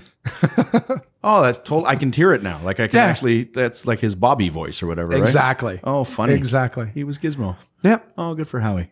I don't know if he did the purring that, that Gizmo did, but but yeah. So there we go. A little sidestep into to horror stuff. Have you seen any good horrors lately? Hmm. What's the last good one I saw? Oh, oh, oh, oh, what am I thinking of? Um, no, the names are not popping into my head. Um, no. You know what I liked is you had mentioned your little short film that Romero saw, which I want to plug again. It was Zombie Girlfriend. Can Mm-hmm. Right. we find it anywhere? No. Fuck. Can you put it up? Nope. Okay. It uh, stars my ex-wife, and I'm just. I'm, Oh, okay, I'm fair enough. I- Fucking done. Yeah. done, done. I'll probably never watch that short film ever. You gotta again. do a remake, man. That's the trend I guess now. You could, do a yeah, remake. yeah. You put the new Yeah. girl in it. It's funny because I, uh, um, Rob Zombie had a contest years ago. Like he said, uh, submit your short film, and then uh, we're going to select one of the short films to be made into a feature. I was like, that's a brilliant idea. Like, Yeah. what? A, so then I submitted that that short film. Of course, it went nowhere, but uh, I would have liked to have seen that happen. Well, there's there's uh did you see Lights Out? Yes. Okay, that's the one that, That I was a wanted to short reference. film. Yeah, there was okay, perfect. And I had a feeling that might be. I wanted to add it too because that reminded me of the whole like there's a little trend now where people are doing these little short films Mm-hmm. online and studios are seeing it going, well, what if we expand Yeah, yeah. that idea? So believe it or not, the Lights Out was obviously a short version that, that became a full one. And did you know that the director Mm-hmm. of Lights Out is the one that just did this new Annabelle creation? He directed that. Uh, Jordan Peele was the who That was Get Out. Oh Get Out. Oh, are you thinking of Get Out? Oh yeah. Okay. What's Lights Out? Lights Out was like a horror where there was this thing that was in the light, but if you flick, or sorry, it was it was not not visible in light, but you flick the light off and it's in the dark. So basically, keep the lights on, you're safe. The lights go off, and this this creature woman thing is there. Great. It was a. I saw the short film on YouTube. It was one of those things that you know a few years Oh, yeah. ago. Saw it in someone's newsfeed, and it was just someone who's going to bed. This this woman, he's got actually four or five of them on the internet. If you like creepy little shit, this guy does a bunch of. I think I know what you're describing, where he turns in the off hallway the light and, and then, then there's yeah. something standing at the end of the hall. Yeah. Turns it back on, it's gone. Turn gone, it off. yeah. So it's closer. yeah, and then it's closer. Yeah, she goes into a room and turns the light, and it's flickering. Yeah. and you know she sees the light in the hallway turn off, and whatever. It was uh, it was creepy. yeah, you're getting creeped out. yeah, I hey, I like that kind of Lights shit. out, hey. It's called Lights Out, but they they developed it into a, a full feature length movie. It came Right. out a couple of years ago, and same same premise. In fact, they had the same woman from the short version do recreate almost the same scene in a warehouse instead Oh, wow. of thing. Yeah, good movie. It's not it's not changing the game on anything, Right. but it was a good a good adaptation of these little YouTube Ah. video. And and then that guy was the one who directed the new Annabelle creation, so he got his full length Lights Out, Mm-hmm. and then directed Annabelle creation. Worked with uh, what's his face James Wan on that. Right. So I like that whole universe that James Wan has created. That yeah, uh, the, Conjuring, and, the- uh, he wrote Saw. Warren- I didn't know he wrote Saw. He wrote and Oh, directed Saw, that. the first one. did he really? Yeah, and That's same with thing. Insidious. He he Yeah. will do like the first two of something, and then he moves on to something else. So Interesting. yeah, and it's it's kind of cool for for you know movie fans is that uh, Patrick Wilson was Yeah. in Insidious, and then he then was he in The Conjuring as well. So it's kind of I, I you see it when directors like someone Yeah. that they bring them along to their other other projects, Right. whatever. But yeah, there's a great there's a ton of little YouTube videos that are like these little five to ten minute Right. horror flicks. If you Google it, and for any listeners too, if I hope this is entertaining, but uh, if you Google like you know top ten you know uh, YouTube horror flicks or whatever, you can find these little you know just lists of hey check these out, Yeah. and then they have the links and the, the thing, nice. and you can watch them. Freaky as hell. Yeah. Uh, yeah, but just if you like that kind of thing, Uh-huh, but cool. but Get Out was great. Yeah, that was it, really, fucking it was brilliant. It was. Um, I, I think it's one of the most successful independent movies of all time, kind of thing. Now. Yeah. So it's Time uh, Magazine put Jordan Peele as one of the top 100 most influential people in Hollywood now Yeah. because of that. yeah, absolutely. I think uh, if Jordan Peele's listening to this, I, think we should be be, best friends. I think we should. Uh, me and Jordan Peele would be we we'd be buddies. Oh yeah, Yeah. He sounds like amazing Yeah, dude. yeah. Funny dude, horror movie guy. You know, I've seen. I listened to a few of his interviews. I'm like, yeah, we're we're buddies. We're Yeah, yeah. Me we and get along. Peele. Yeah, Another great thing about listening to like these long interviews, Mm-hmm. because that's one of the reasons I like to do these is that like you see an interview on TV where it's like a five minute at most thing where it's just very quick. Hey, how was that? And you Mm-hmm. know, what did you do to get ready for this? But it's always short and fleeting. You don't really get to know the person. So. Yeah, I think I think he's uh, a stellar dude. I that listened to brilliant? his, his Nerdist interview. And it yeah. just That's the talking one I about- listened to too. Yeah. Did you? Yeah. And he was talking about how he was such a big fan of like Rosemary's Baby Right. and Halloween and how all Right. these little things were, you know, nods and homages to, to different things. So when Romero died, I was like, oh, I w- wonder if Jordan Peele ever got a chance to talk to Romero, like because that clearly the Get Out was inspired by Night of the Living Dead, like that whole, you know. yeah. I would love to be a fly on the wall for those two talking about their movies together. Like that would have been uh, a remarkable conversation. Absolutely. Even, even to get, I, I heard this term when I was looking up James Wan. Have you ever heard of the Splat Pack? No. That's what they call the group of guys James Wan, Eli Roth. Oh yeah. Uh, yeah, there's like a few of them who are all like notorious horror movie makers. Oh. Rob Zombie. I don't know if Rob Zombie's in it, but just this this new age of guys who are doing all like these horror sort of gory movies. They call. Yeah, them yeah. The, the Splat Pack. Right. eh, just a And thing. Eli Roth is now doing the the remake or reboot, I guess, of uh, of uh, uh, Death Wish With uh, have you seen that preview? With uh, Death Wish, no. No. Death, Death Note? no Death Wish, Death Wish. like the old Oh, uh, Charles, Van- Charles Bronson movie from Oh, back right, in the right. day. I don't why I was thinking Van Damme, but with yeah. Bruce Willis is going to re re launch the movie or whatever. Did you know that they are rebooting Tales from the Crypt? Oh my God, for real? Yeah, I'm gonna, Oh. I'm gonna, I'm gonna really deflate you though. Oh, M Night Shyamalan. Oh, I like it. I like him. Okay, okay. I think that's a perfect fit. Like he would he he makes Twilight Zone episodes, like just out feature length Twilight Zone episodes. Ah, I feel like he makes Stephen King novels at feature length episodes, where it's like a great premise and a would great a story, combination and right then a huge disappointment at the end. Sometimes, yeah, you're right. King King's getting better at his his his endings, that's for sure. I think he sold the rights to the shitty endings to Shyamalan because right around the same time they started changing.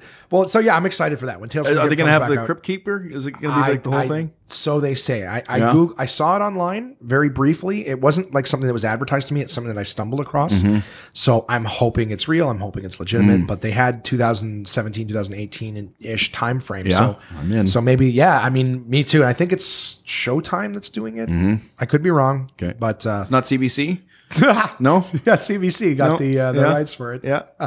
Fucking CBC. That's funny. I uh so yeah, I mean, just like I said, uh, I, I like the idea. I, I it's very cool that you've been all over television and movies. Any any just to, to bookend that? Is there any experiences from that or anything like? Obviously, Romero seeing your thing and writing a Yeah, that was- that's pretty fucking. Cool. I, I can't top that one, that's for sure. Um, yeah, you know, my acting career is. op- I, I think I've played a cop thirteen times. like that's what happens in Canadian uh, film and television. Like they they bring a production up to Toronto, and they they have you know like all the major casting is done in L.A. or New York. And then all the supporting characters are all cast in Toronto. So it's Right. like, oh, there's a movie being shot in Toronto. Great. You know, there's seven roles for actors with three lines each, you know. So I think after the thirteenth time I played a cop, I told my management, I'm like, I got to be done with cops. Like Yeah. I played, I played a street cop, I played a detective, uh, special investigations unit guy, um, and I was like, okay, so unless it's um, like a conservation officer, I gotta start thinking of other kind of cops that I can play. So Mall cop, you can do the mall cop, yeah, I guess. secu- no, I played a security guard. I Did, did, you? that, yeah. Okay. Yeah, with um, uh, Laura Vanderhoof. Do you know who that actress is? She it sort of rings a bell. yeah, she's she was on V, and she's. uh But I remember she was like 17 at the time, and I, and just Im- immediately I was like, oh my god, you're going to be a star. And uh and she had a balaclava in the scene, like she we had a fight. Oh, okay. And I told her, I'm like, wow, you're going to be a big TV star and a movie star, and I'm going to tell people that I w- worked with you, but they're not going to believe me because you got a balaclava, Balaclava on your face. yeah. And then, sure enough, like a year later, she was on the cover of Maximum. Like, oh my god, Okay. What was Yeah. their name? Laura Vanderhoof. Vander Vanderhoof. Maybe I do know who you're talking about. Uh, if I had a pen. It was on. Well, it's uh, lost in what the was ages. it? Uh, oh, uh, Sue Thomas, FBI. That was the TV show I worked on. Okay. Yeah. Yep. Well, that's Played interesting. a, played a, played a security guard, got beaten up by a girl. Yeah, the back of my head's on Trailer Park Boys movie. Oh, stood nice. stood in the snow in the same day that we filmed. Uh, I was the legalize it. We filmed on Parliament Hill for 420. Hmm. The same day it had snow, Mm-hmm. rain, and beautiful sunshine, all for like a 30 second scene. Weird. So most of it got cut out because All it right. didn't make sense. All that right. In one second the sky is black, and the next second it's beautiful Oh, yeah. sunshine out there. But it- what made it to the movie was the back of my head in between Ricky and Bubbles. There you go. So You're a no movie one- star. No, yeah, exactly. Yep. No one will believe it. I go, you see that that receding hairline in the back, that weird sort of, yeah, that's me. My my flaw proves it. Um, you're a regular entertainer for the troops, and I Yeah. wanted to bring that up. Yep. Um, That's like- that's my pride and joy. That's my Yeah. uh, that's my big feather in my cap. That's uh, I'm super proud to to jump on board anytime they they call me up to ask if I can do a show for the troops. so how did you get started in that? Like, what's what's what are those experiences like? Is that something that even a lot of, of huge comics Yeah. either don't do or don't get to do. Uh, April of 2002, I got a phone call saying, uh, "Hey, would you be interested in doing a show uh, in Kandahar for the Canadian soldiers?" And it was the day that the news broke that the American soldiers had dropped a bomb on the Canadian soldiers uh, in the friendly fire incident. Wow. So I told my manager, I'm like, have you seen the news today? like, this is a really bad timing. Uh, and I said, so what's the details? And they said, well, we don't really know. It's, it's a three week commitment. You're going to be in and around, uh, Afghanistan. You got to keep it under your hat that you're going to be over there. You can't tell anybody kind of thing. And immediately I was like, yes, of course. Yeah, I'm going. Why is that, if you don't mind my asking? I'm trying to put together why they wouldn't want you to tell anyone that you're going to be there. I think just for you know like war war secrets. You know, like Right, you don't okay. want the enemy to know anything about intelligence about what's going on or whatever. If, if they know that there's entertainers going to be in in theater, then, Then they people might, are less less at their posts or something like that. or maybe they're more of a chance to you know demoralize if they you know hit his hit, hit us with a bomb or something. You know, Mm. if they kill some entertainers, that would be. It would be disaster disaster to the war effort. Like if, if There's some if- entertainers that I would send and Oh, want the enemy to yeah. know that they're going to be. Absolutely. Just let let the Taliban know, hey, we're sending this guy out there. But uh, I was, I, I think I was, and I've exaggerated this story so many times, but I think I was the fifth comic to be asked to do that first tour, and the four guys turned it down in front of me. Really? Well, and and I understand. I knew two of the guys that that turned it down, and I understand why they turned it down because they were married with kids, and you know, like So they were so okay. So it was a. I would never ask you to name names, but their their reasons were f- It for legitimate. Just, yeah, absolutely. Just, okay. They were like, yeah, absolutely. Can't can't go because you know if they get killed, then their wife and children have no father and no income. Like so the same reasons people wouldn't join the military, right. And at the time, I was 27 years old and fearless, and like, yeah, like let's do this. I'm gonna do this. yeah. Um. So yeah. So that first opportunity was uh yeah April of 2002. Flew over to Kandahar. Changed my life. Changed the way I I look at the world. Changed the way I I look at the our, our soldiers and how they uh how they represent us overseas. Like they're the best example of us. Like they are. Really? Yeah. Absolutely. They are. Yeah. They uh. We are in good hands when we are represented overseas. That's awesome. They're good diplomats Yeah. over there. They are. They uh yeah. Um I'm I'm working on a one man show currently uh called War Comic that I hope to have up on its feet for uh 2018. That um just a collection of all these war stories of me uh you know my eight tours overseas and and dozens of other little shows that I've done over over time. But you know Kandahar, Kabul, uh uh the Persian Gulf, you know, um Any stories that you want to share here? Not necessary if you're saving it for the hour, but is there anything? Uh, well, what unique- kind of like there's a, a million stories, like funny ones and dark whatever ones. whatever you want to share? Anything that you would want people to hear about what's going on, whether it's funny or or serious? Like Well, one that's uh, that really changed the way I. Uh, a quick one. We, we the last one I was uh, I did in, in Kabul. We were driving out of the city in uh, in bomb-proof uh, Land Rovers, and these kids were running along the side of the the, the trucks, and kind of made me nervous. Like, what the fuck are these kids doing, right? But they were. It looked like they were trying to like flag us down, And I was like, what's going on with these kids? And they're like, oh, they're just waving at us. Like the kids were waving. And as we drove past, we, we drove past a school that the Canadian soldiers had built for these kids. Oh. So, so anytime that they saw the Canadian flag, they would run and they wave to the it's just like a soldiers. gratitude It's just like, hey, it's the good guys kind of thing. Oh, wow. So it was just that moment of going from like, holy shit, these kids are going to fucking attack us to, oh no, they're, they're actually giving us thanks because, and then, oh, that's the school we built for them. Like, how, how, how the fuck did these stories not get out? Like this Yeah. is this is stuff that Canadians need to know. So, so when I got back to Canada, it was uh, it was very important for me to like you know tell these stories on stage and, and let people know that you know Canadian soldiers are, are kicking ass over there and and and representing us properly. Excellent. Yeah, That's great. And I'm looking for what was the name of the one man show? war comic. War Comic. And that's something that you're developing. Something right yeah. So we'd had a little run through at the comedy bar in uh, Toronto uh, a few months ago. It went great. Um, I'm hoping to put it up in some of the fringe festivals around the country, get it worked up, and then uh, hopefully for next year get it in uh, you know the uh, Montreal Fringe, the Toronto Fringe, you know, and then We have a very small one here.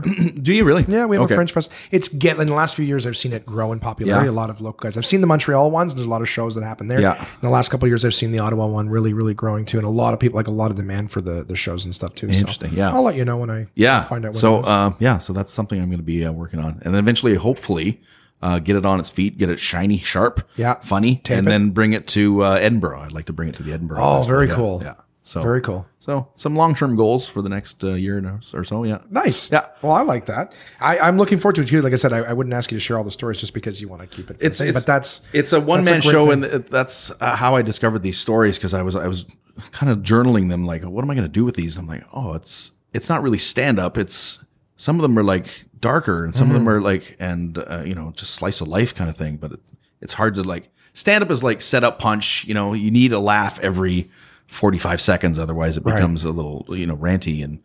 So it's a little more of a one man show where it's you know just storytelling and Well, especially if you're telling stories about, like you said, things that are particularly dark. At some points, you just you need to to release the tension as well too. Right. So it helps to have a little laugh point after Yeah. some stuff. stand up stand up comic audiences they just want to laugh. Like you know if you if you come to a one man if you come to a theater show you know you're going to be brought on a journey and there's going to be a story that you're going to be told.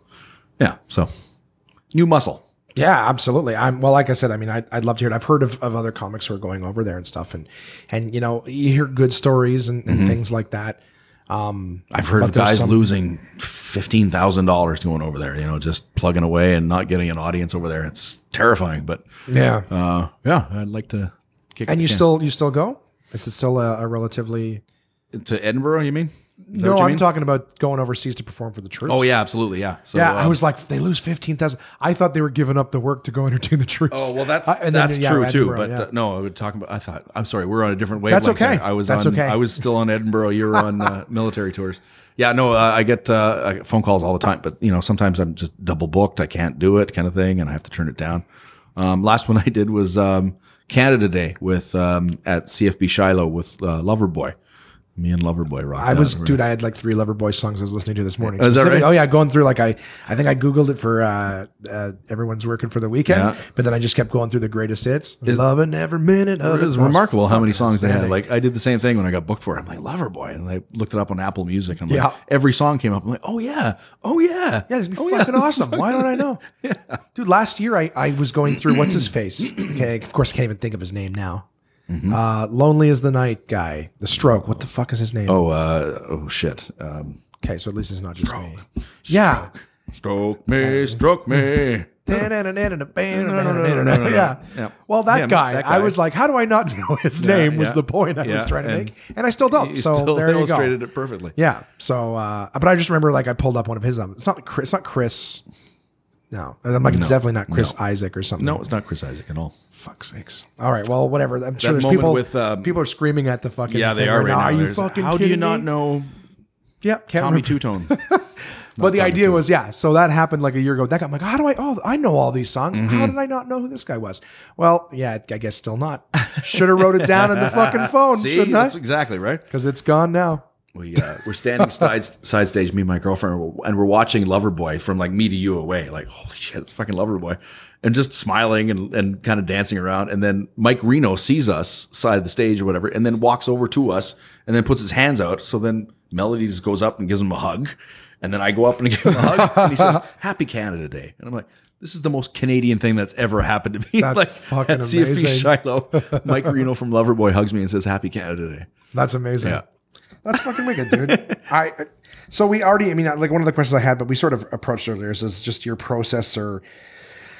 We we talked about your process. Do you have anything that you would say to you know uh, you know younger comedians or any younger creatives? Any anything that that you would say? Just this. Yeah. Just keep this in mind. Anything? It's it's okay if you don't. Oh, I mean, do. we did talk about a lot. I do. I, I I always tell young comics get into Canadian stand up comedy for the right reasons. Like if you're in this to become famous, or if you're in this as a stepping stone to get into you know acting, or if you're if you're if you have any other reason to get into stand up besides the love of stand up, then this isn't for you, kind of thing. Because you're not going to get discovered. There's not going to be a moment where you know you're going to be plucked out and you're going to be put into a sitcom. It's just it's just not going to happen Right.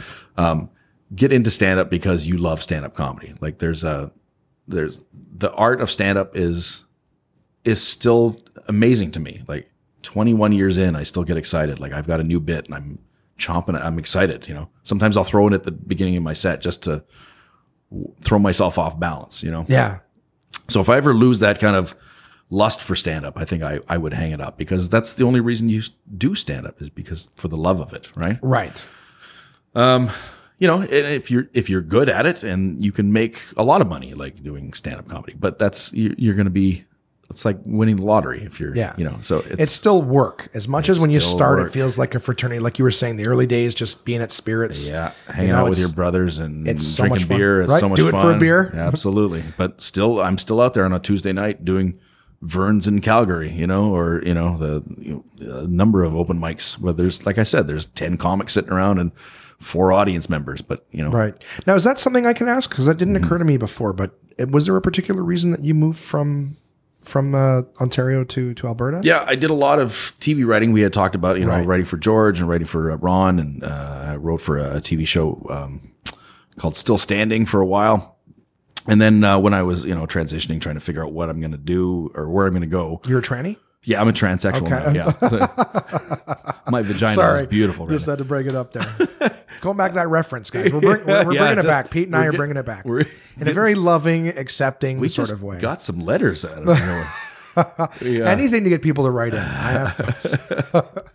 But I'm at a point in my in my comedy career where I can I can literally live anywhere because I'm on the week on the road on the weekends anyway. So um, Calgary's always been a nice fit for me. I, I love the Calgary comedy scene. I love the city. Uh, the mountains are right there, you know. Um, so I thought, you know, instead of going back to Toronto and then really just going back to square one and and, and you know hustling for TV writing gigs and you know move to Alberta where it's uh, everything is literally thirty percent less expensive than downtown Toronto right. um, and then and and I'll be honest, be a little bit more of a bigger fish in a smaller pond. Right. Uh, well, it kind of reminds me of what you said about how just challenge. You're starting again, so Yeah. why not challenge yourself, throw yourself off kilter a little bit, just That's something new. it, right? So, So that's- next that's thing you know, cool. I've written half an hour of of stuff about Alberta and being the the new guy in Alberta and what's going on.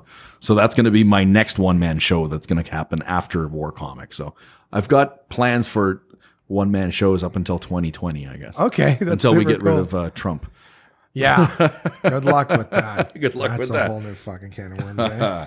so we had talked. So I was. I mean, my next question was, "What's next for you?" We know what it is. We know it's the uh, the the one man show. Yeah. About Canadian forces. It's the one man show about Alberta. You had mentioned off the top of the show that you've got some things coming up. Can I just bug you for for those again? For anyone? Yeah, I'm going to go to. Uh, so I'm I'm I'm the fourth guy of the Snowed In Comedy Tour. So Okay. this is uh, uh, for people in uh, Western Canada. You know what this is? This is uh, four guys. Uh, started out uh, nine years ago. Dan Quinn was the uh, the lead guy who had an idea of like just booking himself into uh, ski resorts. Just in exchange for uh, you know some lift passes, and so he could, uh, and then uh, so he he started to research it, and then other comics were like, well, I want to do this too. So then he said, okay, well, instead of doing the bar gigs, let's do theaters. So he, I think they did six shows in that first first tour uh, nine years ago, and it was successful. Uh, then the next year they said, well, let's do it again and let's expand on it. So that, I think they went from six shows to ten shows. Uh, and then this past year it was the ninth year of the Snowed In Comedy Tour. We did 52 shows in uh, in three provinces. Wow. So, uh, and next year we're talking about, well, this year actually, we're going to start in Alaska and then go from Alaska, BC, Alberta, Saskatchewan, Manitoba, and end in Thunder Bay at the end of March. So it's going to be almost a four month tour. That's awesome. Yeah. So that's, uh, uh, so it's going to be, yeah, the same four guys. So every year we have to have half an hour of new shiny comedy every year to, uh, to do for that tour. So that's, that's what keeps me going to the, uh, the open mics and hitting. Right. So You know. for that, that's a that's a huge tour too. Yeah, That's great. So that's uh, that's coming up in uh, yeah in uh, December through March, uh, and then we're gonna do our first kick at the can of touring Australia in October. So Same same tour. Same tour, yeah. So it's gonna be a scaled down version. It's just me and Dan gonna go out and uh, do a two man show. Um, yeah. So we're hitting Perth, Adelaide. I don't know if you've got fans in or listeners I from have Australia. six downloads in Australia. Is that right? Okay. Yeah. Well, for the six people that have downloaded from Australia, we're going to be uh, snowedincomedytour.com. You can check out. We're going to play uh, Adelaide, Perth, Newcastle, Gold Coast, uh, didgeridoo, biggity bonkiting, and then uh, Sydney. It could actually be a place. I'm laughing like it's me. Yeah. No, I just And uh, and of course, I always ask: Is there uh, is there anything that that uh, you know you'd like to add that maybe we didn't we didn't touch on? Was there anything?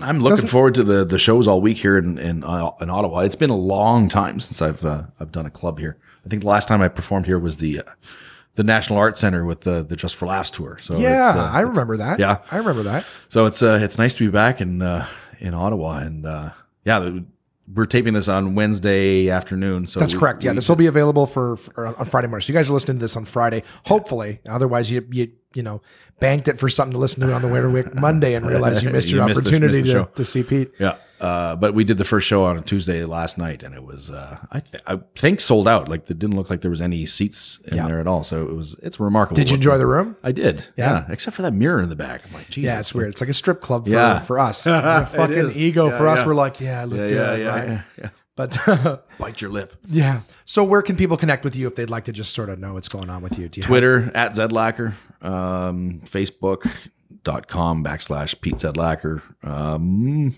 yeah, and then Zedlacher.com. okay, perfect. Yeah. Do you? Is it easier for them to just go to your website? Is that Yeah, and then it's got links to all the, Okay. you know, whatever your favorite social media is Twitter, Facebook, Instagram. Instagram. Yeah.